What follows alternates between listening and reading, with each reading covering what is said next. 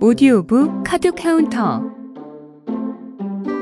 2. 천사 그 해 겨울은 유난히도 눈이 많이 내렸다. 하늘이 파랗게 맑아서 한겨울 햇빛이 하얀 눈을 더 새하얗게 물들이고 있었다. 겨울 날씨에는 도무지 어울리지 않게 칠이 다 벗겨져 한눈에 봐도 짝퉁 티가 역력한 레이밴 선글라스로 한껏 멋을 부린 사내는 무척이나 낯익은 얼굴이다. 그렇다. 그는 우리가 앞서 마카오 카지노의 high limit VIP 룸에서 만났던 바로 그 사내가 분명했다. 하지만 말끔한 검정색 정장을 입고 하얀색 와이셔츠에 코발트 블루 넥타이가 그리도 잘 어울렸던 그가 지금은 낡은 택시 운전석 한편에서 후줄근한 솜 잠바를 입고 카스텔라를 씹어 넘기며 우유를 들이키고 있다. 그의 지금 모습은 그냥 보통의 택시 운전사 아저씨일 뿐이었다. 조수석 앞에 비치된 택시 운전 자격 면허에는 실물보다 한참은 더 초라해 보이는 허름한 옷차림을 한 사내의 사진이 배시시 웃고 있었다. 행운 운수 유한서 지금 이 작은 공간 안에 그의 신분을 알리는 가장 명확하고도 정확한 표식이다. 한서가 마지막 남은 우유를 입 안으로 막 넘기려던 찰나 덜컥하고 느닷없이 조수석 차문이 열리며 눈부신 햇살이 그의 두 눈을 파고들었다. 뽀얀 피부의 긴 생머리, 큰 눈과 오뚝한 코, 전형적인 미인을 표현할 때 쓰이는 동서양을 막 낳은 세상의 모든 수식어들은 바로 이 여인을 두고 한 말인 듯 했다. 하얀 눈만큼이나 새하얀 그녀의 멋들어진 거위 털 패딩도 여인의 첫눈 같이 고운 미소에 묻혀 빛을 잃었다. 한선은 갑작스레 조수석으로 날아들어온 천사의 모습에 입 옆으로 흘러나온 우유를 채 닦을 새도 없이 황급히 안전벨트를 맸다. 지금 바로 출발하지 않으면 천사가 다른 택시로 날아가기라도 할 것처럼 마음이 조급해졌던 것이다.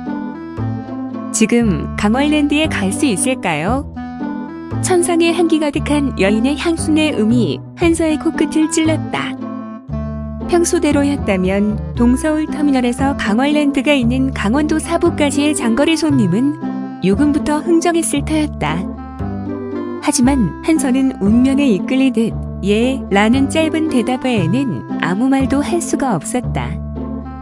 얼마예요? 여인의 목소리에 힐끗 옆을 바라본 한서가 더듬거리는 목소리로 대답했다. 뭐가요? 한서의 아이와 같이 참진한 모습이 여인도 싫지 않았던지 입가에 미소가 흘렀다. 얼마 드리면 되냐고요? 사부까지 가려면요. 그제야 한서는 제 정신이 약간 돌아오기는 했지만 여전히 횡설수설됐다. 사부까지는 보통 톨비 포함해서 20만원 정도인데 어떨 때는 15만원에 가기도 하고요.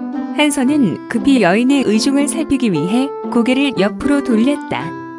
그런데요, 라며 묻는 듯 한서를 멀뚱히 바라보고 있는 여인의 귀여운 눈 웃음에 한서는 속마음을 들킨 듯 흠칫 놀라며 바로 고개를 돌려 전방을 주시했다.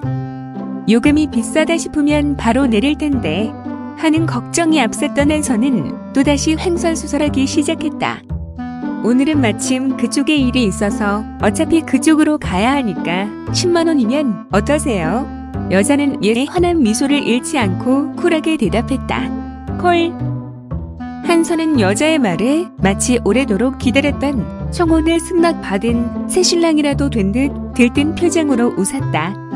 하지만 이내 본인이 저질러 놓은 말도 안 되는 흥정 결과에 미간을 찌푸리기도 하며 왔다 갔다 하는 속마음을 힘겹게 추슬러야만 했다. 그렇게 한서의 택시는 천사를 태우고 눈 덮인 강원도를 향했다. 오디오북 카드 카운터 다음에 계속됩니다. 네이버에서 카드 카운터를 검색하시면 책으로도 만나보실 수 있습니다.